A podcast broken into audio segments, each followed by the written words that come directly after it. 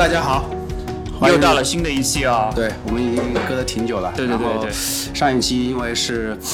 一月份，然后元旦的时候有一场特别的赛事在日本，对吧？然后大家其实，在微博上，在 B 站里面也也关注了很多。是那个上海蒸蒸日上吗？是我退赛的那一场。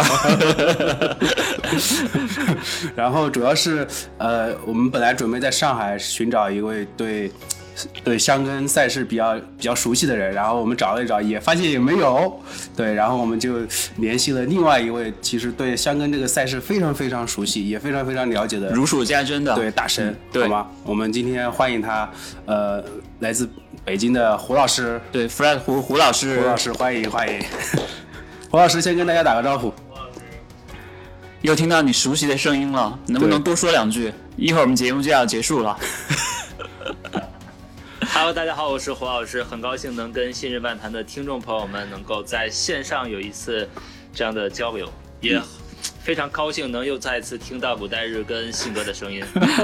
对对对，又亲切又熟悉，因为真的很久没见了。对，其实我们一直都很想请胡老师来来一起录一期信任漫谈，然后那天我就跟鲁代日聊天，他就说想找一位那个对我们的这个香根一传特别就是。特别懂的一位朋友，我们就想到了第一个想到就是胡老师，然后就就促成了这一次的这个节目，对吧？对，嗯，其实胡老师可以先可以先跟我们说一下你自己本身为什么对香根这件事情是那么的热衷或者是执着？对，因为其实我最早了解香根这个赛事还是在爱燃烧上面，最早是看到了一篇应该是关于青山学院的，呃，就是广告，嗯，所以就后来觉得。这个形式之前自己没有见过，就觉得哎，跑步这件事情好像要么就是自己跑，要么就是一个跑团，要么就是马拉松。哎，忽然感觉有一个接力这个事情，好像就是听上去比较特别，所以呃，就去研究了一下，就是也是通过百度啊去搜索了一下这些关键字，就发现了哎这么一个赛事。然后呢，正好它有一个电影，有一个小说。然后就开始自己去看这个电影。看完这个电影之后，其实很多人都知道这本小说嘛，《强风吹拂》。嗯。但其实我自己是先是看的这个电影，但是小说我其实有这本书，但我还是完全没有看过。当时是几几？当时是几几年的时候？胡老师有印象吗？记不太清了，应该是应该是一六年，一五一六年，因为我我因为我记得那篇文章，我记得那篇文章。嗯，对，所以我就。就是看了那个电影之后，就觉得被这个电影的剧情所吸引了，就开始去更多的去研究青山学院这支学校，然后研究这个比赛，然后到后来其实是每一年有关注，到现在其实是算是了解的比较多吧。嗯，那其实你最喜欢的是青山学院？对对对。那你怎么看今年青山学院呢？我觉得这个其实，呃，其实我在。看香根之前，就是真正的，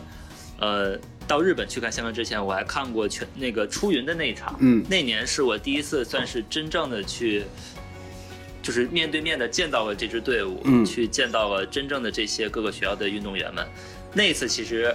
青山学院就输输了，啊，对。然后我当时当时的心情其实还是挺差的，因为我觉得。就是支持了他们那么久，然后他们之前成绩也非常不错，自己又从中国吧飞那么老远去到日本，然后就是想见证他们夺冠，然后结果还是输了，但是还是自己比较平静的一个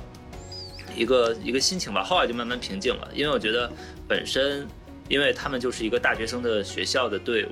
而且也就像就是之前的 NCAA 其实一样，大家都知道。它其实你每个人就只读四年，对，之后呢，你就要毕业，毕业之后就有新生加入，所以你这个所谓的强者，你没有办法一直强下去，你再强也只能强四年，然后所以这个而且竞技体育嘛，就是要这种不确定性跟这种竞争才会有有意思，所以就后来慢慢的，包括呃去年前年前年我也是。嗯，去了日本，青山也是输，所以我觉得好像我一去现场就有那种毒奶的感觉。那那袁静教练后来，袁静教练后来在上海遇到你的时候，有没有怪你，说那个胡老师，这里是一千日一千万日元，麻烦你下一次不要再在现场出现了。没有没有，其实那次也没有交流别的东西，就主要还是看他们训练。所以反正两次去现场吧，青山都是输给了东海，然后我也觉得后来就慢慢的释怀了这件事情。但我觉得今年输呢也是很正常，因为其实相对来说他们本身这些四年生啊，然后包括他们的这些比较强的运动员也都是陆续的毕业了，嗯，所以我我能。预判到说，在未来的一段时间内，肯定青山它的名次不会特别好，包括它可能会有一些比较尴尬的时间，可能它的名次会越来越差。嗯，这我觉得都是可以预见到的，也会有一些其他的学校的的，就是所谓的强校慢慢的出现，这个都是一个正常的情况。嗯，而且其实我之前也就是在研究。青山每一届的这个学校历史的时候，也看到，比如之前的日本体育大学啊、日本大学，他们也都有过所谓的六连冠、五连冠，但是后来慢慢的也都是慢慢的这个光环渐渐的散去，然后也有一些我们现在听不到的，或者说很少见到的学校，他们在之前也有很强的这些夺冠的这些历史，所以我觉得这是一个很正常的事情。嗯，但是我知道青山今年有一个大五生，对不对？就是第五年了，对对对，竹石嘛，对吧？对，竹石上人，因为因为我们在上海那年那个上半马的时候还见到他了嘛，你能不能说一下，就是那一次和和袁静啊，和袁静教练和他们两位就是大神，就是包括现在今年这个大学生最强毕业大学生大跑马拉松很强的那一位，以及竹石，你觉得对他们印象怎么样？呃，其实对于他们的印象，就是他们还是比较腼腆、比较谦虚的一个状态。有可能他们本身对中国的情况不是特别了解，嗯，所以他们就是来到一个陌生的地方，还是比较低调的，我的感觉，而且就是比较害羞，所以可能他们也很少见到这么多陌生的跑者或者陌生人吧。我觉得可能对于他们来说是一个比较，呃，有一些这样的一个，呃，所谓的次元壁在里面可能。对，所以那次，但是那次介绍就是接触下来，感觉因为其实他们在上半马的前一天还到应该是交大的一个操场去做了一个赛前的热身。是的，对，那个其实我觉得就是我对他们的感觉就是，他们虽然是来参加一个商业活动的，但是其实他们本身对比赛这件事情还是非常重视的。嗯。而且我也看了他们热身的那个，就是整个全过程都观察下来，他们，呃，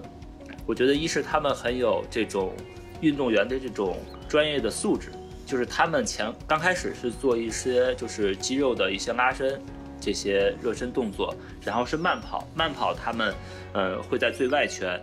就是这个我觉得还挺难得的，嗯，而且他们跑了几圈之后呢，会有进行了差不多三组四百米的一个冲刺跑，就是他们其实从跑鞋到自己穿的衣服。这些其实，在不同的这种训练科目里面，其实他们都有这个更换。我觉得他们整体这个对训练的态度，包括对这个比赛的态度，其实还是有的。嗯，就是很专业的感觉，对吧？那种，是不是就是那种很专业的感觉？而且因为那个那道有一些老大爷在散步嘛，所以他他们也不太方便进去哦，还是。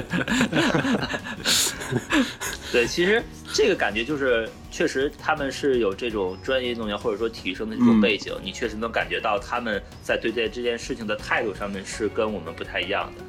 就是可能，呃，就是我信哥如果在黑马的话，不知道你们的赛前一天的课表是怎么安排，可能也会有一个小强度的一个类似于一个就是热身跑，对，刺激一下准备。那可能对于他们来说，精英运动员他们这个准备可能要就是更充分一些。这个我觉得从这个感觉上，我觉得是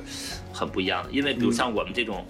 比如说大众跑者，可能赛前一天本身做呃这种，可能大家认为赛前就放松就好了，对吧？就前一天就不要跑步。但是可能对于他们来说，我觉得这个观点还是影响了我会有一些变化。OK，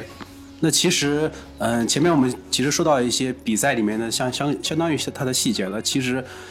对很多人来说，其实香根一传这件事情，他本身并不了解。那胡老师可以给我们介绍一下，就是香根一传它到底是一个什么样的一个赛事，就大致的介绍一下。呃，在胡老师介绍之前，我想我想问一下，就是到底是一传还是一传？因为有人告诉我说是一传。呃，这个其实日语嘛，它也就是他们就是训读，他们只是自己的一个读音，他也没有专门。完全的按照中文的这个读音去走，但是我自己的理解，就是我的猜测啊，也是我的猜测。嗯，没有一个完全标准答案。我是习惯把它念成船，因为驿就是相当于是驿站的那个意思，嗯，就是它是呃每一个站点之间的一个接力。然后船呢，我的理解就是呃传递，因为它还有一个那个绶带嘛，就是日语叫做举。所以，我我的理解就是，他是把这个绶带传递给下一个人，嗯，是这么一个传递的概念，所以我就习惯把它念作传。对，其实很多人读传传可能会理解为是传记的那种意思，有 有点那种感觉。我也不知道这个读读传对，可以让，比如下次再有这样的人呢，我可以反问他一句：你对一个这个传的理解是什么？嗯，对，如果他能解释出这个传的一个意思，我觉得也可以，嗯，对吧？他他他说是胡老师这么念的，所以他跟着这么念。啊，您您继续介绍，不好意思打断了胡老师。好的好的，其实这个比赛它应该是创办于一九二零年，嗯，然后它的创始人之一呢是金立四三。这个就是关于这个人的历史，我可以推荐大家一个日本的电视剧，叫做就《大河传》。嗯，大大河剧，哎，这个。忽然到嘴边想不起这个名字了，我来搜索一下啊，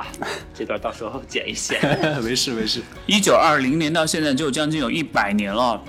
但是他好像今年是九十七回，对吧？就是如果我没有记错的话，九十七回。那么它中间是不是有中断过？还是？对，因为中间是有那个二战的原因，所以就被迫的取消了几届。对他第一次举办是在一九二零年，然后他的创办人叫做金立四三。其实他现在呢是呃每年的是在固定的一月二号和一月三号来举办，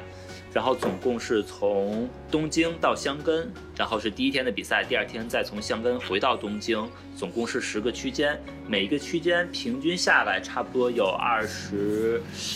就相当于半马的距离吧以上，然后总共的距离是二百一十七点六公里。然后其实根据它这个历史的演变的不同，它每年的这个出发地呀，然后包括它每个区间的距离的变化，其实也都是在有一些细微的变化的。然后总共呢是有二十一支队伍参加，其中前十支是上一届比赛的前十名，另外十支是会在呃正式比赛前的十一月份会在就是呃利川这个地方有一个预选赛，就是大家可能最熟悉的就是。《强风吹拂》这部动漫里面，宽正大学他们所要去达到这样一个目标，最后完成的那个冲刺，这个有十支队伍产生，另外一支呢是由没有进入到比赛的其他学校的，呃，总共是十名队员，是一个算是一个联合队，嗯，然后来选出的。那实际上是二十一支队伍。那实际上日本这个大学它是超过二十一支队伍的，对吧？只是大家来竞争，对对，二十一个名额而已。他好像，他好像是不是只有关东地区的大学才可以去参加，还是说整个全日本的大学高校都可以去报名去参加这个赛事？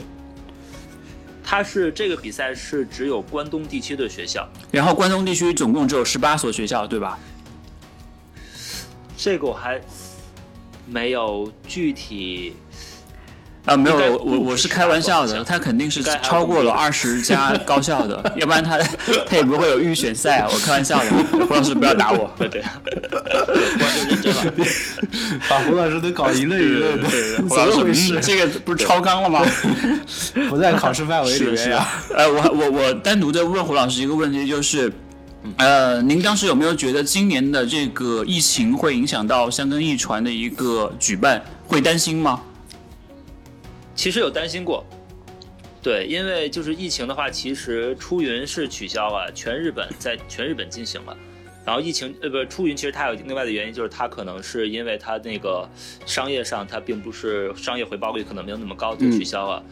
但是呢，因为日本的疫情其实他们控制并没有我们那么好嘛，所以他们之前也是不停的在往就是。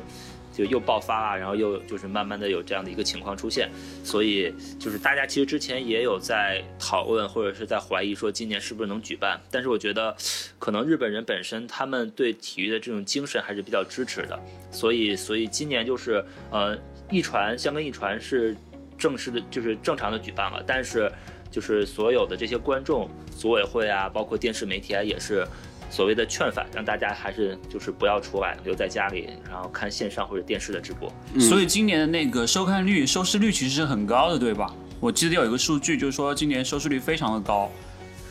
对，今年收视率其实是创造了历史的最高点，然后总共的观看人数差不多是在六千四百七十万人。哇，那如果今年没有疫情的话，胡老师会不会选择去就是现场去支持那个东海大学？这样的话，青山学院夺冠的几率就会提高。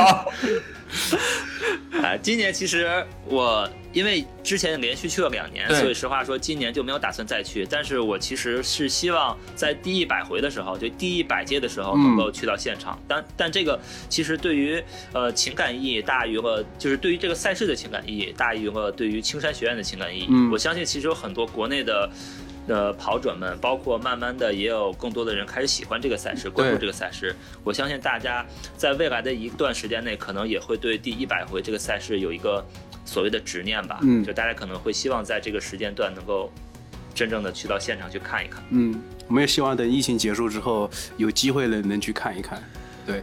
那对，确实现场的感觉跟就是电视上观看还是。完全不一样的，我觉得可以可以用这么个词吧，完全不一样来形容它。其实胡老师刚刚其实也说到，就是现场观看的感觉不一样，就是为什么日本人他们本身喜欢在赛道旁边去给这场比赛去加油助威。这个其实我觉得，你你你像国内的马拉松，其实有的地方它很偏僻的话，其实它就没人会在会在旁边了。嗯，我觉得这个得从日本人对于体育的这种态度。这个我觉得得从日本人对于体育的这个态度上来考虑，嗯，这一点我觉得是最重要也是最关键的，因为本身，呃，如果有对日本了解的朋友可能知道，日本有一个就是法定的假日叫做体育之日，他们会围绕着这个。节假日的前后，在全国各个地方会有一些，比如说市民间的，或者说是学校间的一些就是体育活动，就所以他们对于体育这件事情非常重视的，而且关于一传这件事情，也是他们从嗯就是小学到初中到高中到大学都有这样的一个传统，所以他们本身对这样的一个赛事的形式是不陌生的。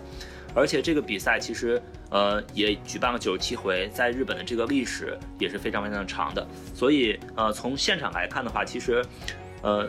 对于这个学校的一些相关的人员，比如说他们校友会的人，或者说这个学校的应援团，他们是会跟着这个赛事的进度一直来追逐这个赛事来走的。比如说他们出发的时候会在东京。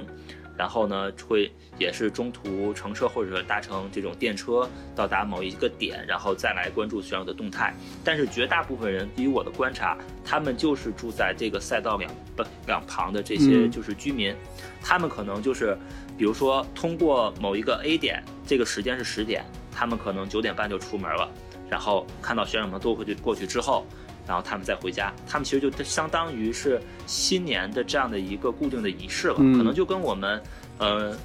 每年春节一定要看春晚一样，可能是这样一个感觉。那那其实他那其实这场比赛可可不可以算作是日本的春晚的那种感觉？可以算是体育的春晚吧，我觉得，就有点像上海马拉松是国内马拉松春晚一样 那种感觉。因为因为我觉得其实日本日本那边他们对元旦来说还是看得蛮重的，就是他会把这个当做是一个新年的一个开始，就像我们的农历新年一样，所以就相当于是相当于中国的大年初二、初三，然后再比赛。那这样的话，那些参加比赛的大学生是不是就没有机会回家去过年了呢？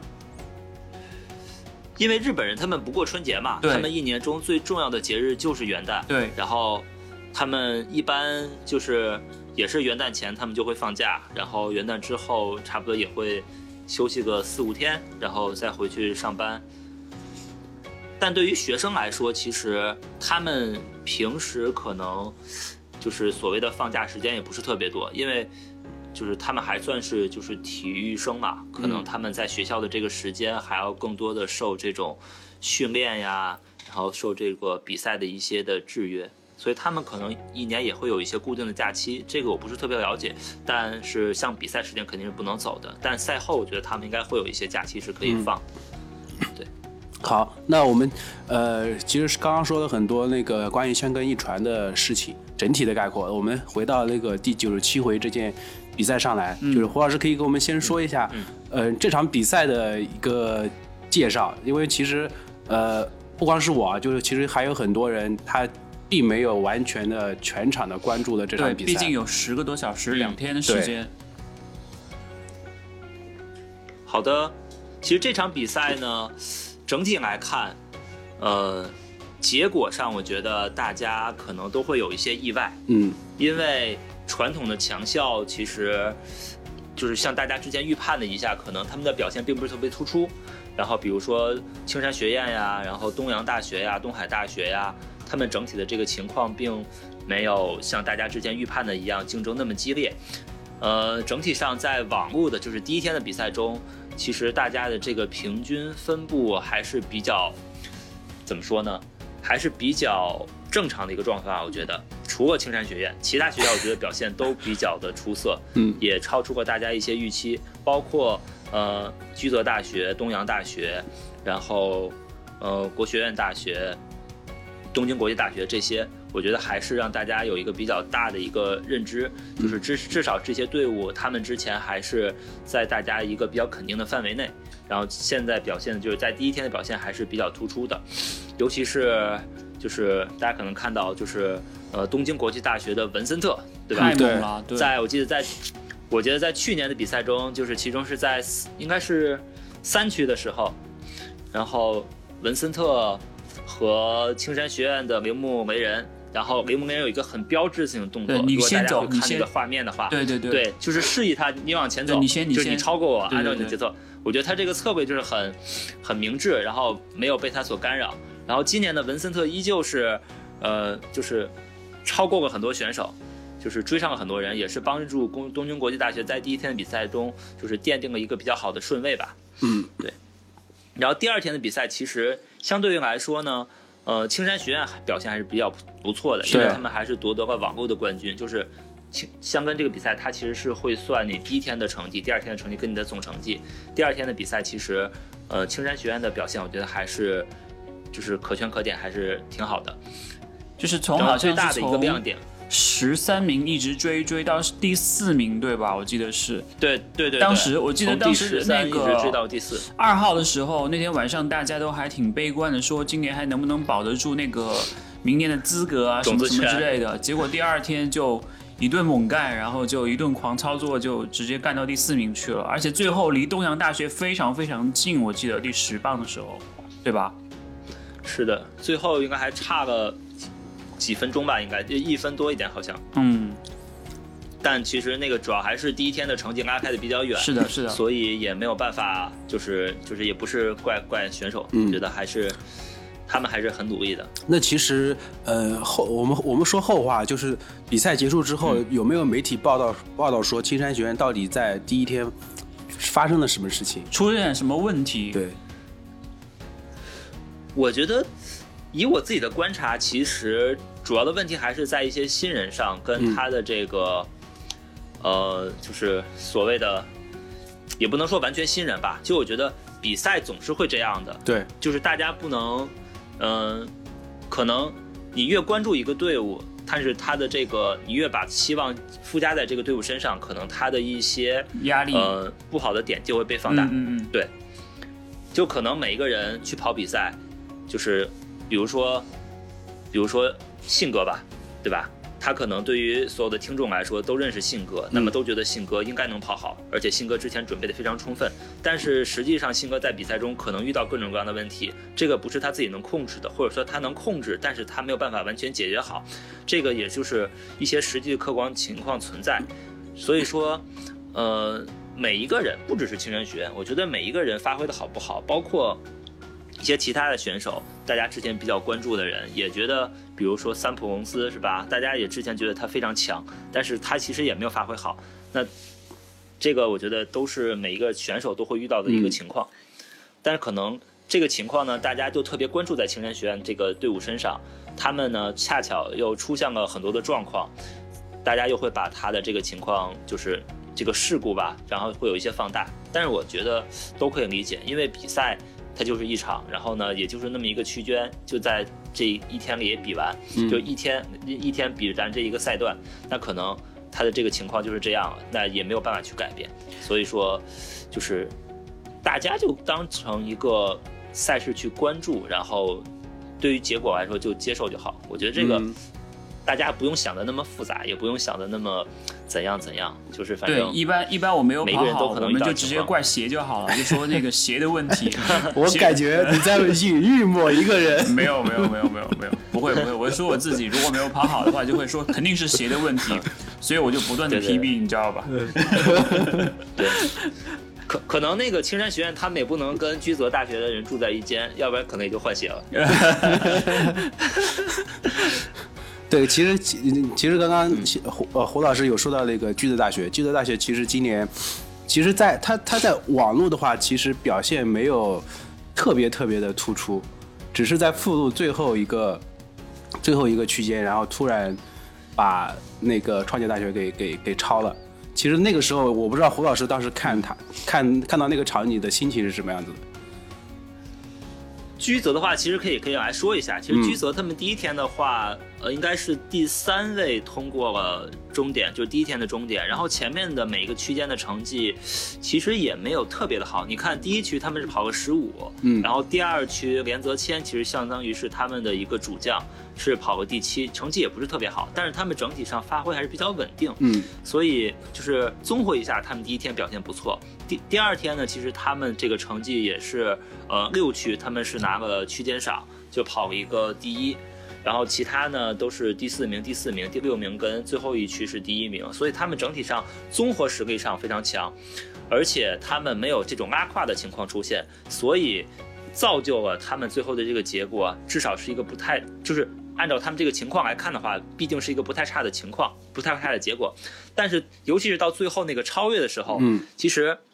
按照情况，大家都分析创界应该是能拿第一的，对就是一个巨大的黑马，对。但是呢，创界的那位选手叫做小野寺，我看一下，叫做小野寺永树，对吧？对他其实是出现了状况，所以他相当于是自己出现问题，就相当于把这个冠军让给了居泽。你说居泽他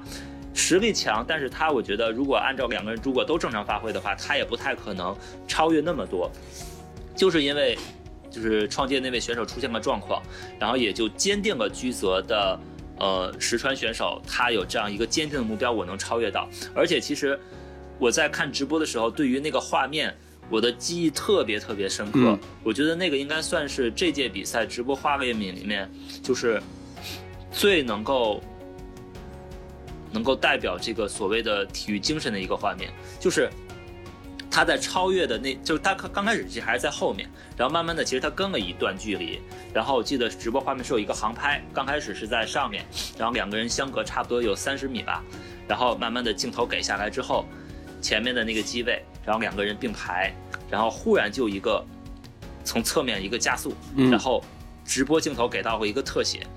然后石川选手的那个表情，就是刚开始是一个吐，就是吐了一口气，然后一个坚定，特别特别坚定的一个表情，然后超了过去。嗯这个我觉得，这个就是第一方面是这个选手他能预判到，另外他的对手的一个能力的一个不足，嗯他能够在这一刻下定决心，把这个这个就是所谓呃拉开他们之间的这个差距。我觉得刚开始石川他可能还是想跟一段的，嗯，但是觉得对手可能不太行了，那干脆就把这个距离拉开。然后这个坚定的表情，我觉得是，就是特别特别能打动我。包括现在我回想起来，可能在未来我想到香根的这个比赛的时候，我还能想到这场比赛的这个画面。嗯，其实他是给自己下了一个决心或者是自信心的那种感觉。对，就是现在我还不太能知道当时教练有没有跟他喊话，嗯就八大木教练有没有在他的那个后面车里面跟他喊话，给他布置布置一个什么样的策略。但是，反正我觉得这个已经不重要，嗯结果就是他最后超过那一瞬间，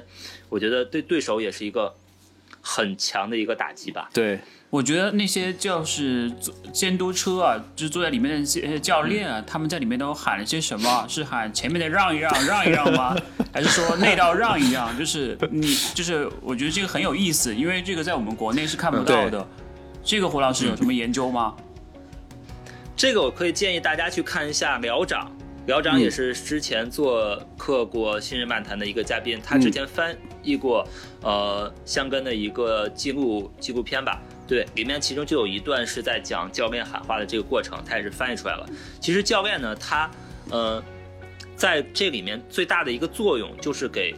他的他们的队员、他们的选手来布置你现在要做什么事情。嗯，呃，其中最大的一个策略就是告诉你是加速，还是你应该保持状态，还是怎样。其实他主要的喊话的这些内容围围绕的就是这些内容。但是呢，其实呃，我看辽长那个视频之后，其实我发现教练他会有一些。不只是给自己队员的一些鼓励，他也会给其他对手一些干扰。比如说在去年的比赛的时候，然后袁进监督大家都管叫老狐狸，其实他会给自他他会给自己的队员布置战术是什么呢？因为当时他的队员是在一个集团里面，嗯，他喊话的内容是，呃，你就跟着他们跑，千万不要超过他们，把他们当做你的配速员。其实呢，一个是给自己的队员下这样的一个战术。另外呢，就是给对手压力。对，对。那 其实，其实，其实，其他队员其实无法分辨这个战术到底是真的还是假的。但是如果我觉得按照我们都是跑者嘛，跑者其实如果你自己本身的角色是一个配色的话，当然不是马拉松那种配色啊，就你本身可能是一个呃，你给其他人当配色的时候，那可能你的一个目标是很明确的，就我就是按照这样的一个节奏跑或者怎样。但万一你是想跑一个成绩，或者说你在田径场上跑跑比赛的时候，你在就是参加什么一千米啊、五千米这种比赛的时候，如果有人在后面跟着你跑，其实你的压力还是挺大的。是的，是的。你不知道你自己应该是按照一个什么样的节奏去跑，你是应该加速还是应该减速，还是让别人带跑、领跑？那其实你这个心理的这个思考的过程是比较复杂的。如果你的这个心理不是特别成熟的话，那么你可能就会出现一些状况。嗯。可能你会被后面的这个脚步声带着你跑，然后你的配速慢慢就提高了，然后可能对你的耗程会有一定的影响。然后还有呢，就是监督还会喊什么呢？比如说去年也是在四区吉田佑也，他的成绩比较好，他也是创造了新的区间记录。那袁静给他的喊话的内容就是：你距离创造新的记录还差多长时间？嗯，然后就这么做，然后怎么样？然后也可以看到那个画面，吉田佑也就伸起了他的右手，然后举起来，然后示意教练。其实基本上就是这些内容。嗯，我觉得这个，呃，对国内来说其实还蛮有意思的，就是大大家其实听不懂日语嘛，然后 就只能看到后面跟着一辆车，也不知道在干嘛的。对，但但但你现在想起来，比如你看 Breaking Two 计划的时候，嗯，其实他是也有教练在旁边去骑自行车的，嗯，其实相当于说，如果他是他他可能工作只是一个补给或者怎样，但是他也许也会有一些战术的制定怎样，这样我觉得可能可以可能是这样的一个相似的情况。可能可能运动员在高速奔跑的时候，你这个大脑在同时运作的话，也会浪费很多很多的那个就是能量嘛，所以我觉得也是说。代替你去思考，或者是给你更多的指导，不让你去不不需要你去思考，就可以做出一个相对而言比较正确的一个决定。那那么教练在那个时间上可以去骂人吗？或者说有没有什么犯规的一些动作，比如说你节操掉啦什么之类的，或者搞笑啊什么之类的，这种会有吗？这个这个我觉得可以找苗长来翻译一下，我也听不太清楚。但是我觉得教练在那个时间段可能他更相当于是一个第三人称的一个视角，嗯。对，因为他能更好的去观察到整个这个比赛的一个情况，因为他在这个车里面，呃，教练他不负责开车，他就是只负责来喊话，然后呢，他同时车里面还有直播的，就是日本的车里面其实它有电视的，可以看直播的，他能看整体的一个呃现场的一个情况，比如第一集团是什么样的一个情况，嗯，然后后面是什么情况，包括有没有一些选手出现状况，然后这个其实都是在直播画面里面能看到的，但是我。教练在车里面，他通过就是直接观察选手，他是观察不到的。包括选手他自己其实更观察不到，他会把这些信息全部都整理一遍，然后再传递给选手。对，我觉得这个是一个，也是策略吧。我觉得教练的喊话，其实，在呃这个整个比赛里面也是一个挺重要的部分，因为相当于他就是一个指挥者。我觉得胡老师有一点特别有意思，就是其实教练的喊话也能够侧面的能看出来这些运动员的一些实力。因为如果是我们的教练在车里面喊话说你现在该加速了，我一定会骂人。我说 You can you up, no can no baby。就是那个时候你可能身体就已经不听你的使唤了，说你现在让我加速，我都不想跑了，你让我加速。就说他们其实还是具备那样的实力才能够做，才能够接受那样的指令。不然你让我去加速，我一定会直接冲到他那个车里，说我上车，你下来，就是那种感觉，你知道吧？就是还是证明他们那些学生的那个选手的实力是很强的。对，而且说明教练其实对这些很了解，选手很了解，对，很了解，真的很了解。对对。好，那呃，其实我们刚刚说到的那个橘子橘子大学嘛，那帮我们再说说创界大学。其实今年大家其实如果最后没有，就像你刚刚说的，如果最后没有出现问题，其实大家都认为它是今年最大的黑马。那为什么要当一匹黑马？其实，在是因为之前他没有表现出特别出色的成绩，耀眼的一个成绩，对。那其实，呃，胡老师可以帮我们介绍一下，分析一下。对，其实也有人说，呃，创价大学它不是一个黑马，也就是说，同时这两种观点，胡老师能不能帮我们分析一下？创界大学的话，其实只能说它理论上不是一支大家认定的一个强队。嗯，这个呢，其实怎么说呢？如果按照国内的一些跑者的认知，其实大家对于这些学校的观察更多的是对于前几支成绩比较好的队伍的一些了解，比如青山学院、东阳、东海、东海、居泽。对，其实大家的关注点基本上都是在这些选手里面、这些学校里面。他们对于一些其他的学校，比如说日本体育大学啊，然后包括之前比较强的山梨学院大学啊，嗯，他们并没有太多的了解，可能就慢慢的从大家的视野中消散掉了。所以对于创界大学有同样的是这样的一个情况，就是大家之前对他们没有什么认知，嗯，然后呢，只是可能听过，包括很多人可能没有听过，所以就觉得他们好像不是一支强队。那其实每一个学校它都有所谓的高手或者说强者在里面，只不过是说呢，呃，到个比赛的当天，你还是要看每个人的发挥跟他的情况。而对于创界的了解，我觉得就是他们就是。我我其实，在第一天比赛之后写了，就是比赛就是一个天时地利人和，嗯，你每一个选手只要做出自己最好的表现，那就是只能也只能做到这样这样。所以对于他们来说，就是他们每一个区间的发挥都比较的稳定。嗯，你看第一天的话，他们是第一区是第三名，二区第六名，三区第三名，四区第二名，然后。五区是第二名，这个就是他每一个选手的当天的一个呃顺位，就是个人顺位的一个排序。所以你能看到他们自己就是在第一天的比赛中，他们每一个人的实力是一个基础，其次就是他们的发挥比较稳定，也没有出现拉胯的情况，造就了这一个团队整体的表现是非常突出的。嗯，再看到第二天，就是他们的选手虽然有一些成绩不是特别好。然后，尤其是最后一个区间，就是小野寺永树这位选手，他的出现了一些状况，才排到了区间第二十名。其他人其实成绩也非常好，所以说他们整体的一个实力是有一个基础的。其次就是他们发挥比较稳定，所以造就是也是造就了说他们这个情况的发发挥就是呃被大家当做一尊黑马来出现。这一点我觉得就是其实是可能大家。如果赛前有所关注的话，对于这个选手，呃，有更多了解的话，其实会看的会更透彻一些。其实，因为其实对于我自己来说，我也不不会，我也没有没有说在赛前把所有学校的所有选手的这个个人的十公里跟半马的最好成绩都看一遍，所以我也没有一个预判。我只能说，如果你平均来看的话。传统的强校，大家认定的强校，其实它如果按绝对成绩来说，它是强的。但是实际比赛中，天气的情况、个人的情况，包括一些实际的发生的一些意外，那都是有可能会出现的。嗯，所以就这些综合在一起来说呢，创建它就是可能克服了外界的干扰，然后又发挥了自己比较稳定的水平，那么他们成为了这种可能大家理解意义上的带引号的黑马。但是实际情况下，如果你说每个人的这个。绝对成绩加权加起来，那可能传统强它还是强，只不过是说现场的一些实际的发生的问题，造就了创建，大家把它抬高到了这样的一个一个位置。嗯，就可能是自己发挥稳定，加上对手的一些状况的出现，可以就拉开了这样的差距。嗯，我觉得其实还有一个比较重要的原因就是，呃，可能一五一六年、一七年这这几年。嗯，国内对香根一传这件赛事关注的时候，其实他们没有涌现出来很很好的表现，因为那段时间可能就是青山学院、东洋大学、东海大学这些出现了，然后大家其实关注的点都在这几所学校里面，就认心里面认定了他们就是强强校而已。还对，还有一点，我认为是之前大家所熟悉的那些队员，也大部分都是大三、大四的人，嗯，他们毕业之后，呃。就是对于新生，大家了解可能就会更少，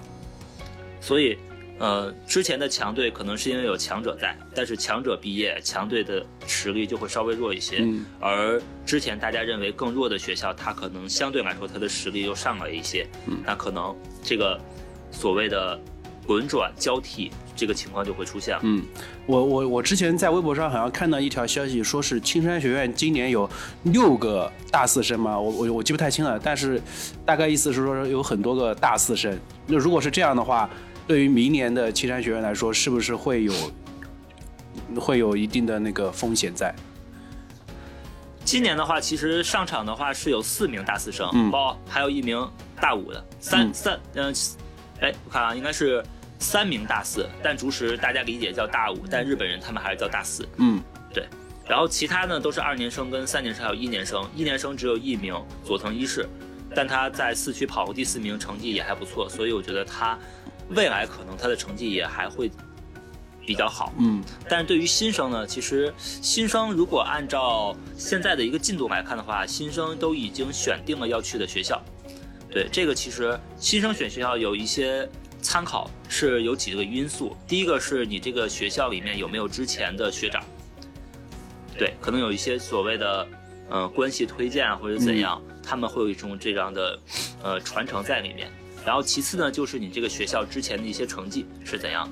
可能青山学院它之前好，那它可能成绩比较好，那它可能在后面的招生中它会有一些优势。这然后其次就可能看一些，比如说奖学金或者怎样的一些福利也有可能。对，但这个呃，如果这个体育生他是为了成绩走的话，他肯定还是会看嗯这个学校整体的一个情况，包括教练的一个水平，这个我觉得都是很重要的一点。胡胡老师有没有可能出现一支学校里面有非常多的强的一些学生存在？全明星队伍？对啊，就类似于这种全明星队伍。比如说我这个学校很有钱，然后我又很愿意在呃田径部或长跑队上面砸钱，那么我可能某一年我想要在上面花的预算会比较高，那么我就可以吸引到特别多优秀的选手。会不会出现这样的情况？对于这样的情况，他们。就日本的这种田径界会不会有一些阻挠啊，或者说有一些建议出来说不允许你这样做？就好像 NBA 会有这个工资帽一样，你你如果你一个大学都是很强的一些选手都都去你那儿了，那人家还怎么玩？我的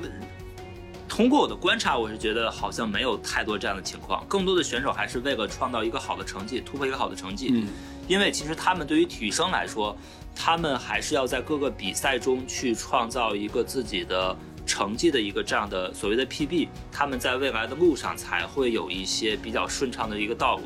因为如果你说强队的话，其实强在主要还是教练上，他不太会说花钱就可以让这个队伍变强。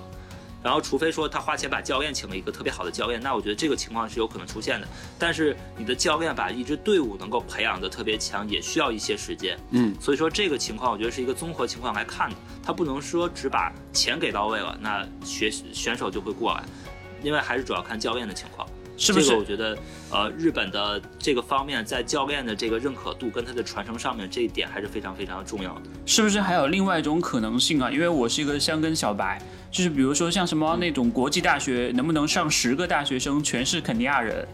可以这样子吗？就比如说我把文森特的 九个兄弟都集齐了，然后他们一起来跑，那这样的话会不会就玩不下去了？因为我一直以为国际大学都可以上那种外外外外呃外国留学生的那种。呃，其实是有规定的，就你十个区间只能上一名外外国的留学生。对，那如果说但是留学生呢，其实。他从日本的这个历史来看，他嗯，就是实业团，就是实实业团，可能一会儿我们会讲到啊，就是他从高中开始就会有一些留学生加入进来，嗯，包括男子的、女子的都会有，然后慢慢的他们升学会升到呃大学部，然后再升到就是实业团，其实他们的这个对留学生的上场的要求还是非常非常限制的非常严的，嗯，他们还是。就是追求一个所谓的竞技的一个平衡，嗯，不会要求说你纯不全部都是就是外国人来。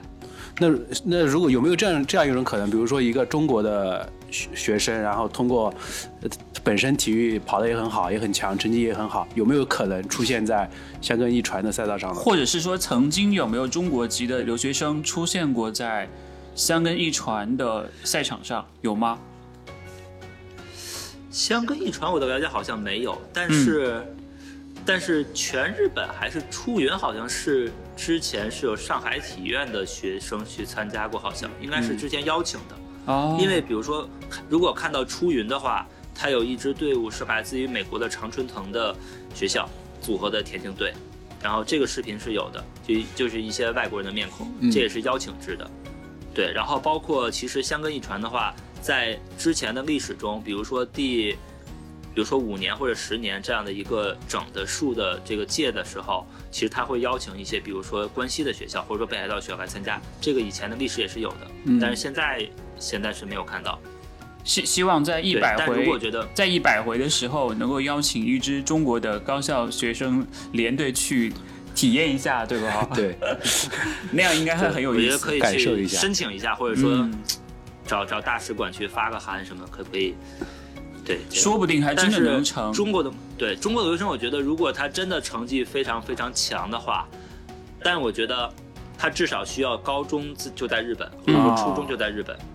对不能说是一个成绩的一个在日本的被所谓的日本的有一个公认的记录，才可能会被高中或者大学的学这学校的田径教练会被看到。如果你是只是纯凭你，呃，高中的水平直接上到大学，我觉得这个很难，因为他们可能在这个所谓的招生上面还是有一定自己的这样的一个要求的。嗯，但这个不是特别高，没有仔细的研究过这一块。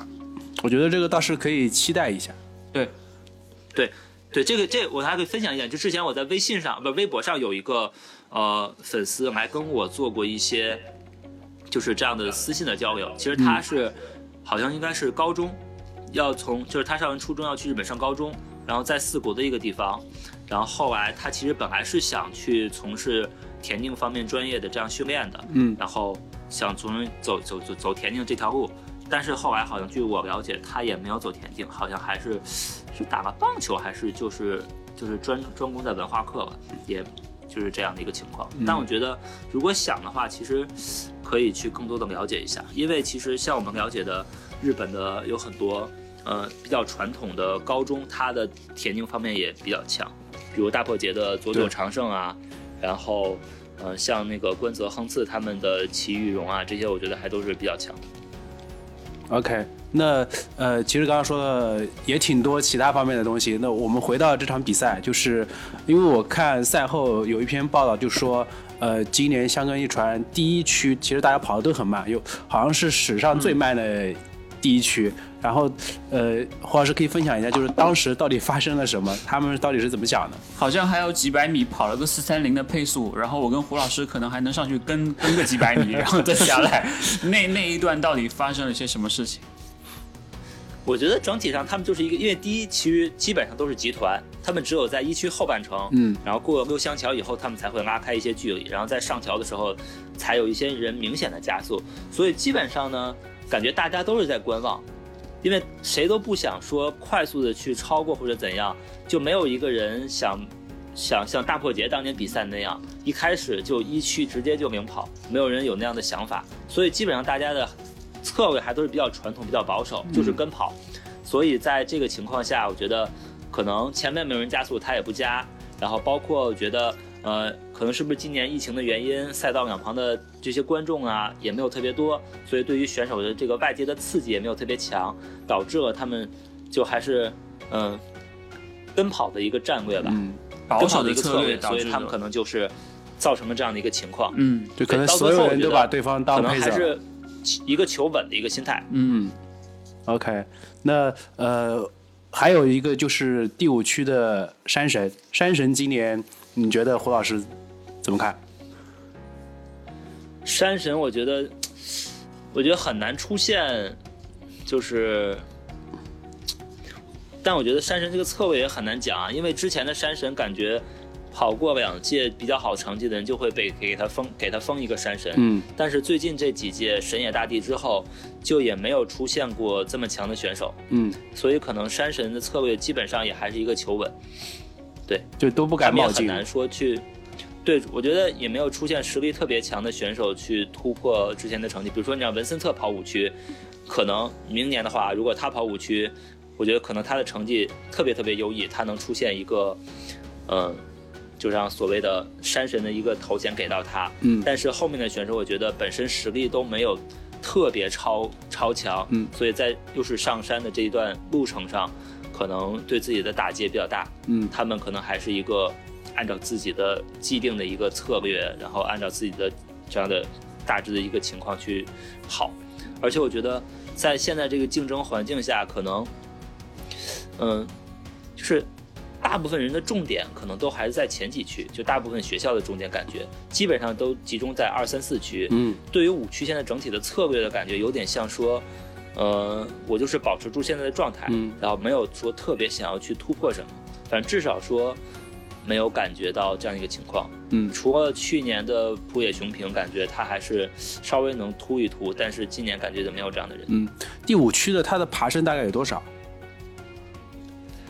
五区的爬升应该是，呃，八百多，哇，我靠，累计爬升是八百多，但它平均坡度是百分之七，然后只有在最后七公里才会有一点下降。它全长是二十点八公里，嗯它前面基本上，其实你在四区后半段已经开始爬升了，到五区那个小田园的时候，它就开始一直上山，然后到了海拔最高的那个点之后，然后就才会有一些下升下下降。嗯，对。那如果说，比如说他们本身就是学校就是在附近的，那么那他们平时会去那个比赛的赛道上去训练吗？赛道不太会，但是一般我对日本的一些操场的了解，他们除了我们常见的这种田径田径场之外，他们一般在边上还会有一个有坡度的一个、嗯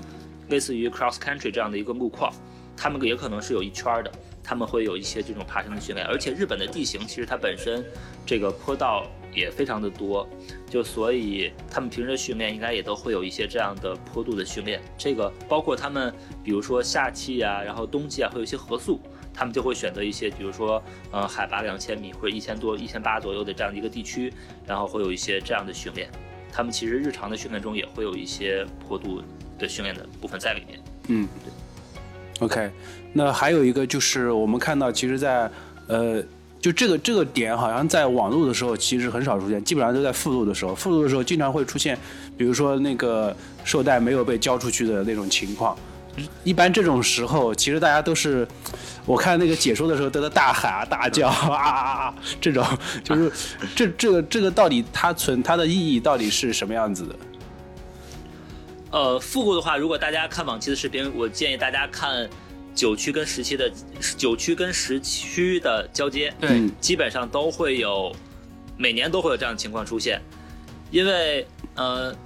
其实相对来说呢，这个绶带就是这个举，呃，是从一开始要传递到最后的。对于选手们来说，这个工具它就是传选手们之间的一个纽带，所以他们会认为说，这条举上面除了有对手之间的信任之外，有对手跑的每一区间流过的汗之外，还有呃所有支持他们的人对于他们所有的这个呃胜利的信念都在这一条绶带上面，所以这个绶带它的呃意义大于它的形式，他们会认为把这个东西从起点顺利的拿回终点是一个非常有成就感，也是必须要做到的这样的一件事情。所以说，如果中间这个传递断掉了，叫做也可以叫做断代吧，就大家都那么叫，传断掉了之后，就感觉是一个缺失，所以他们会觉得非常非常的痛苦，嗯。就是没有接到的人，或者说没有顺利把这个绶带传递给下一棒的人，会觉得自己，呃，有辱自己的使命吧，我觉得就是这种感觉，嗯而且。有一些画面的特写会给到说，这个绶带的反面会写上每一个队员的名字，然后这个队员的名字不只是所有上场的人，有可能是没有上场的人，嗯，包括一些队伍的经理，包括一些其他的一些事务的人员的名字都会写在这个绶带的后面，就所以他们会把这件事情看待的特别特别重要，而且尤其这几年特别惨的情况就是，去年的日本体育大学就差几秒钟，对，就是因为因为那个交接区它后面是一个直道，在天桥下面，前一名选手已经进入进来了，后一名选手就是眼睁睁看着自己的队友跑向自己，但是时间到了没有办法，他就必须要提前出发。嗯，然后我我提前出发可以往回跑吗？胡老师，就比如说我提前出发，我能不能够往回跑？对，往往往往回跑去拿那个绶带，然后我再前进，可以这样吗？因为他是要求是说，我如果要断带的话，是说要跟第一名的时间差要到二十分钟以上才才说要你就要要提前出发嘛，对不对？对的，九区跟十区的那个区间 接力的区间，它的要求是二十分钟。对，他不能，他不能往回跑，他也不能原地不动。所以到了到了那个时间就必须起跑，然后那他其实自己身上重新重新带带了一条新的手带。对，他会有一条新的手带。哇，就是这个在规则的要求上还是比较严格的。其实。规则的话还是有很多细节的地方，嗯就是可能我们日常在看比赛的时候观察不到，它有可能不会出现，但是规则它就是这么要求的，嗯，所以它是要遵守的。比如说有选手中途受伤，教练可以问询，但是不能触碰他的身体，一旦触碰他就被视为犯规了，他就会被取消掉成绩。是不是整个队伍都会被取消掉成绩？因为我记得前两届有一位选手是当时是脚崴到了，然后崴到了，他还一直坚持跑完了他那一棒。如果他不跑完的话，是不是整个学校今年都没有成绩了？呃，他的成绩是不会被计算的，应该是去年前年的大众文化大的那名学生在地区出发。对，如果我现在不是特别确定，但是我的我我如果按照我的那个之前的了解，他应该是他的成绩是不会被正式的记录的。嗯。但是呢，他下一棒的选手也是可以出发的。OK，嗯，对，那还会比较人性化一点。不然的话，如果像鲁代日他没有，他中间受伤或退赛了，然后我在那边等他，那我们这一个队都完了，对吧？所以这个真的接力赛还是蛮残酷的，真的蛮残酷。因为因为我记得其实有很多这样的画面嘛，就是不一定是相跟这场比赛，就是跟一传相关的这场这些比赛里面都会出现。比如说受伤了，他爬也要爬到爬到终点，然后把这个绶带交给他的下一位队员。其实，就像胡老师是刚刚说的，就是这个绶带的意义大于它的形式。就这个其实是这么多年，可能一接近一百年这个时间。所带来的一一种一种成就感在里面，嗯，对，是的。好，那呃，我还是还还是想问一下，就是说，如果说呃这个绶带没有交到下一位队员的手上，那除了下已经出发的这位选手之外，像教练啊，像其他旁边的这些队员，因为我们经常看到，就是在每在每一个接力区都会有，比如说我跑到了这个。跑到的这个接力区都会有队员上来扶你嘛？就这些人，他们到底他们的心情应该是什么样子？应该以一个什么样的心情去对待这件事情？他们的心情就是先照顾好队友吧。嗯，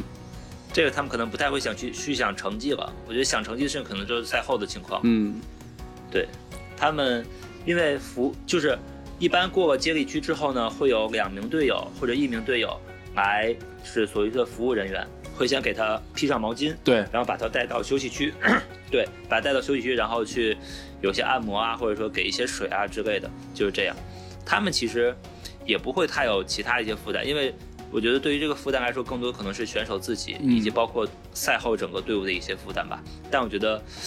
感觉上可能对于他们也不会有特别多的这种负罪感。那年是有，就很早的一届比赛了，是有一名选手，应该是。顺天堂大学的，他就是在四区的时候，三区跟四区的时候，他在三区受伤了，然后就退出比赛了，所以他那一年就没有完成接力。后来应该是他过了多少年之后，他又重新跑了那个赛段，然后去完成了那个接力。他就是自己模拟了那个比赛，嗯，跟他的队友，然后又去完成了那个接棒。他就等于是还了一个愿吧。嗯，其实我觉得，我感觉这种如果出现这种情况，其实这种心结会一直在心里面存在的。所以，所以我感觉跑第九区应该是压力最大的一个一个选手。对，因为你要面临着有可能会断代的这样的一个情况出现，这个真的还是蛮难受的一个事情。是的，这个还是对于他们来说，心理上这个打击会更大一些。嗯。OK。那呃，其实呃，比赛结束之后，其实我们大家都知道，就是十个队伍有明年的种子权。嗯。那对于剩下的队伍来说，他们应该怎么办？继续参加预选赛。剩下队伍他们就对，参加预选赛，好好准备。那一般一般这种预选赛，然后会发生在什么时间？一般的预选赛会发生在十月的第三个周六还是周日，应该是。然后在利川的那个自卫队的机场出发，然后会最后绕到昭和公园。然后，但今年是因为疫情，就去年是因为疫情，所以就只在那个机场里面完成了一个绕圈赛。然后，呃，是所有的没有进入到正式比赛的学校，然后会去参加这个预选会。然后，其实这个比赛我之前也想去参加，就也想去看的，嗯，但是也是没有这个行程没有没有行程。我觉得其实这个比赛呢，对于我的感觉是说，它比香根一传的正赛可能会更有，嗯，这个。就是视觉跟心灵的冲击，嗯，因为这个比赛它的竞争其实会更激烈，嗯，它每个学校是选择十名队员，呃，十二名队员出发，然后最后选择成绩的前十名，相当于就是一枪一枪出发，然后呢，最后所有人的完赛时间加和，对，然后这个比赛其实你在现场更能看到入选了正赛的这些队伍的他的这个呃欣喜跟落选的这个绝望，我觉得这个。嗯，天堂跟地狱的感觉可能会更明显一些。那如果说在这场比赛，他他他他还他还他又他又落选了，那他应该怎么办？就那个田径队就取消了呀，转到棒球队去了，也就把那个钱也预算也取消掉了，很残忍的哦。对，对，有的学校可能会就是投入越来越少吧。是的，干脆就是废部，然后可能有的人他也就失去了。大四的人，他可能就失去了再一次去参加预选会的资格，可能他就会专心的到找工作，或者是在投入到就是，呃，其他的事情上吧。对，而且其实这个预选会它是最真实接近于，呃，《强风吹拂》这部文艺作品的这个这个画面，因为因为其实大家看过这部作品都知道，他们。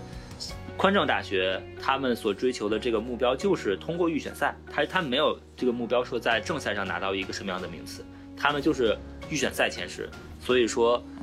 这这部整部作品里面的这些情节呀，这些大家所能感受到这些热血的东西，其实在预选会这个画面里面，我觉得大家是能够最真切的感受到的。所以有机会的话，大家都可以去感受一下。嗯。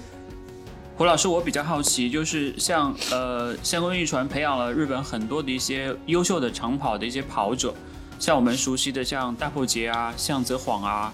然后其他的呃，可能会有很多人刚才会像您说的一样，会进入到实业团，但是我相信大部分的这种就是大学生跑者，可能还是会要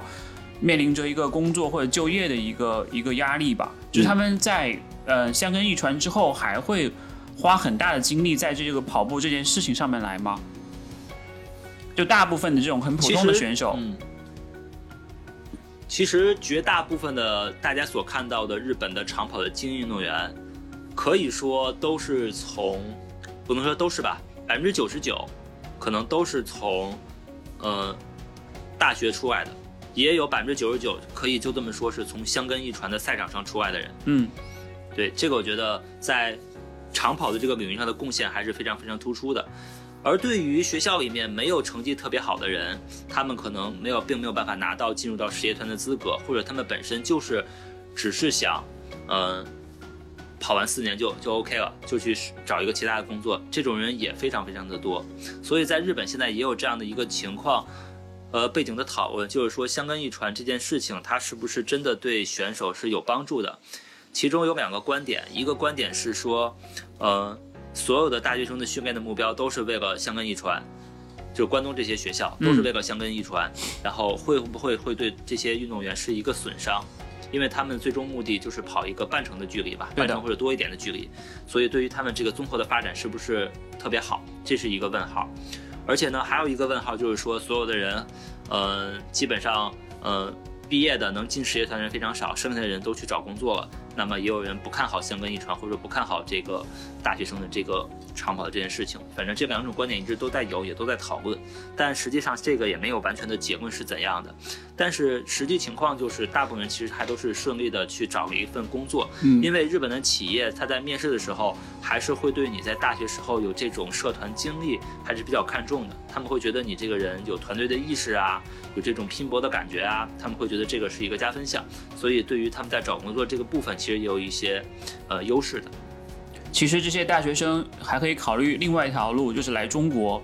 比如说像耐克黑马呀，像易居啊，是很需要这样的一些高手的，因为他们那个水平。可能在在他们那个环境里面，只能算是很对很普通。但是你一旦来到了这边，就觉得哇，那我是最厉害的了，那种感觉，对吧？对，你看很多很多很多非洲运动员就来中国捞金嘛，对吧？是是。然后是不是日本的运动员也可以有这样的一个情况，有这样一个组织？但你看他，就是看他对这个跑步的。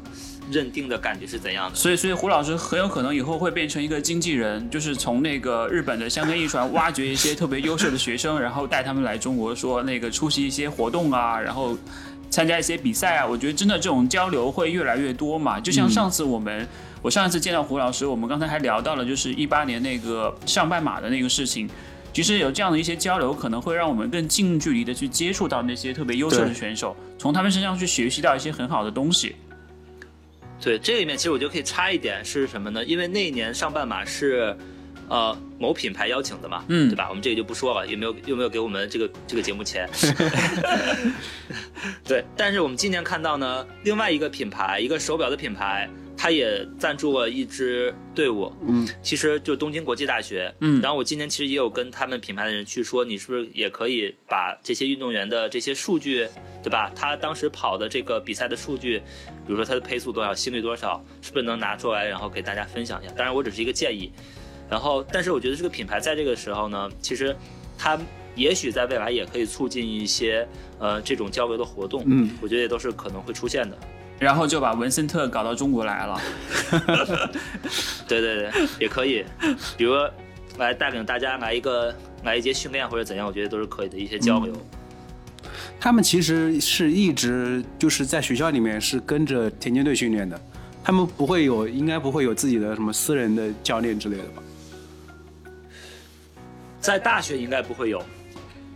但是进了实业团之后可能会有。OK。实业团其实像他们大四如果毕业的话，他们进入实业团之后是，比如说是百分之九十的时间是参与训练，然后剩下百分之十的时间是工作，是这种状态吗？还是说就跟我们一样，跟我们这种社畜一样，每天 都要正常上班，然后只能抽时间出来训练的？他们也是要上班的，他们可能一天可能就是有早课有下午课这种训练的时间，其他时间就是要。类似于坐班，但他们坐班基本上好多都是文职或者说一些其他的，呃，比较机械劳动的事情。这个可能跟每个企业有关，对，嗯，这个就不是特别了解了，但可以，maybe 可以去就是研究一下他们其余的时间干什么，因为好像听说过说哪个实业团的人其他工作的时间就是要什么叠盒子之类的，类似于一个生产线上的工作。呃，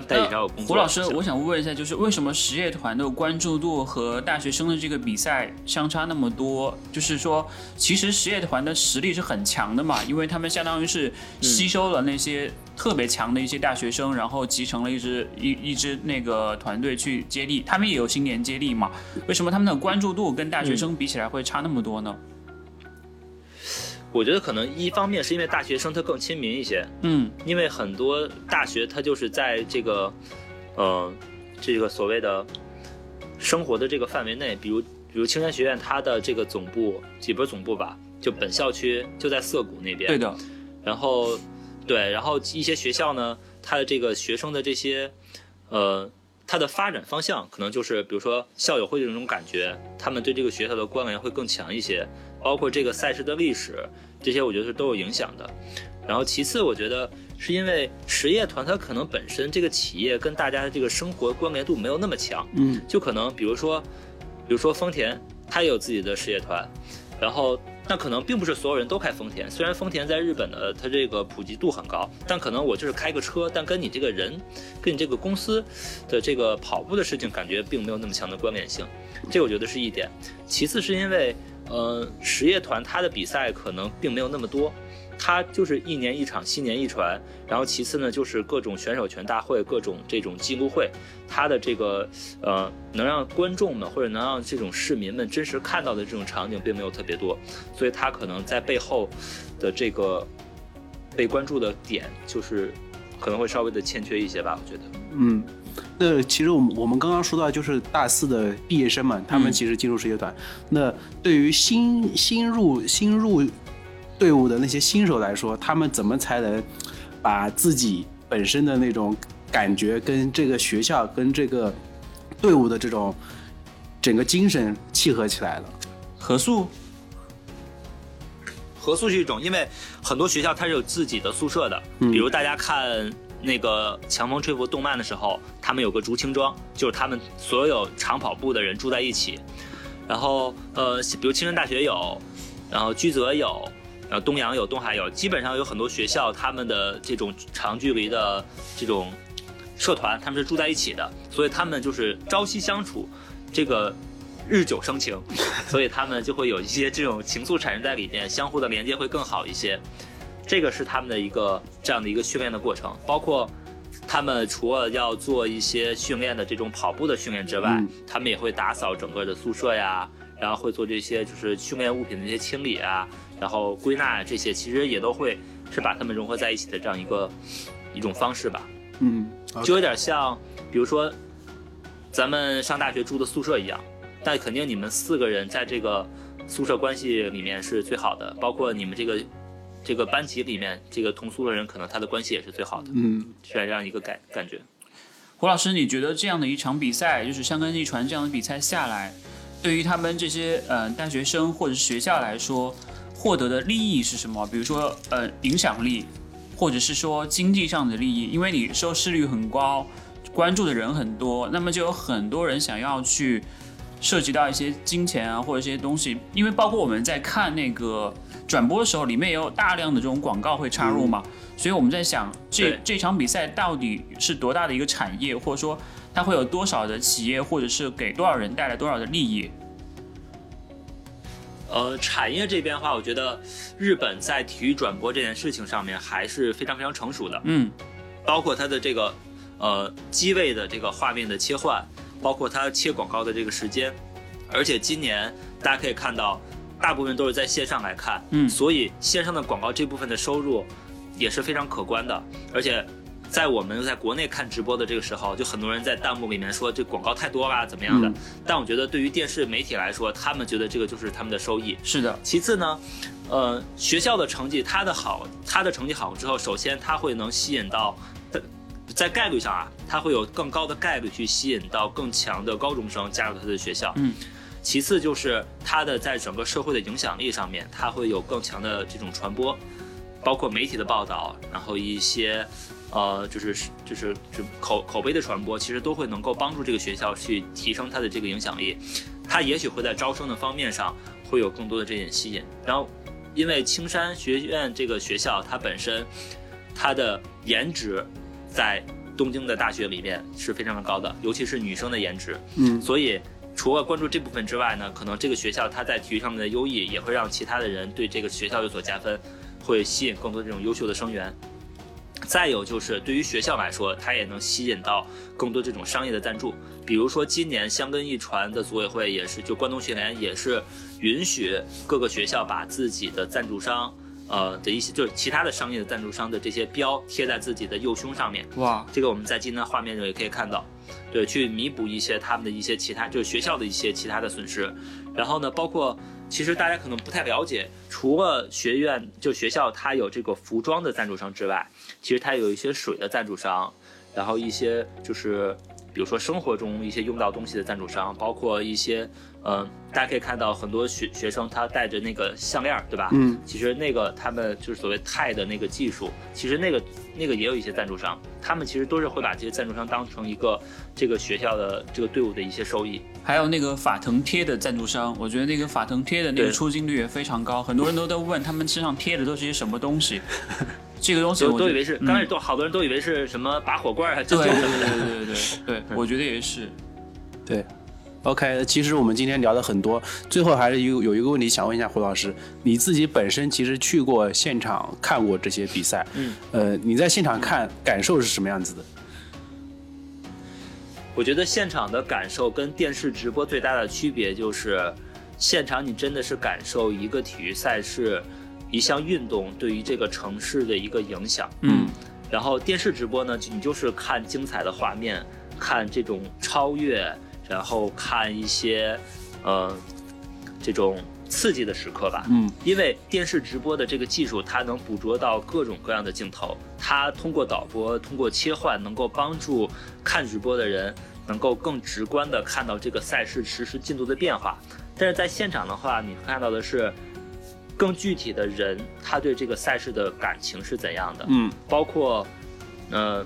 在赛道两边，你可以看到各种年龄的人，有年轻的人，然后有老人，有小孩儿。小孩儿可能他不懂这个赛事是什么，但是他能够被自己的爷爷奶奶、爸爸妈妈带到这个现场上去感受到，他可能就从小这样的认知了。那他以后再对于这个赛事的这个感情，他可能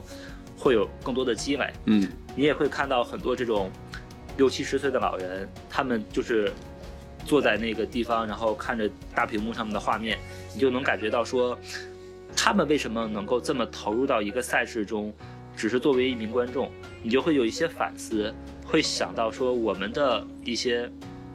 嗯。国内的体育文化，国内的一些现场的氛围，为什么没有他们那么好？嗯，然后，但我觉得这个就是我们会有更多的思考，以及说能看到一些现场直播中看不到的画面。我觉得这些就是现场跟这个直播最大的一个区别。所以我还是推荐大家能够真实的去到现场。虽然你没有办法，就是你可能在一个位置等了十分钟或者二十分钟，选手从你面前过就三秒钟，嗯，你可能没有办法。清晰的看到每一张选手的脸是什么样子，但是那种速度的震撼感，然后现场氛围的这种震撼感，其实是远比电视上要大的很多的。OK，如果如果我去掉香根的话，呃，你建议我最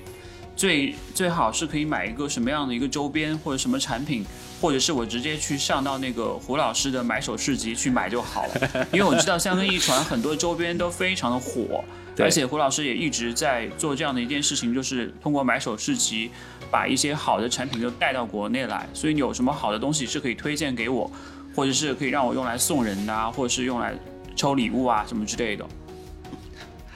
我觉得，如果是选三件的话，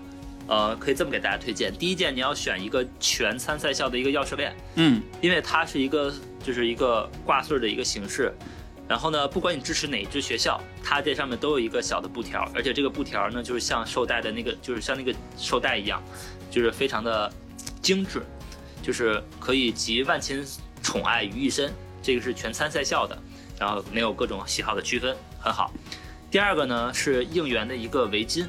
这个就可以根据你自己喜欢的学校去选择了。比如我选青山学院，我就买了一个青山学院的绿色的，但是这个你。就是买了一条之后呢，你可以不用经常买，因为它每年的变化就是只有它上面那个数字，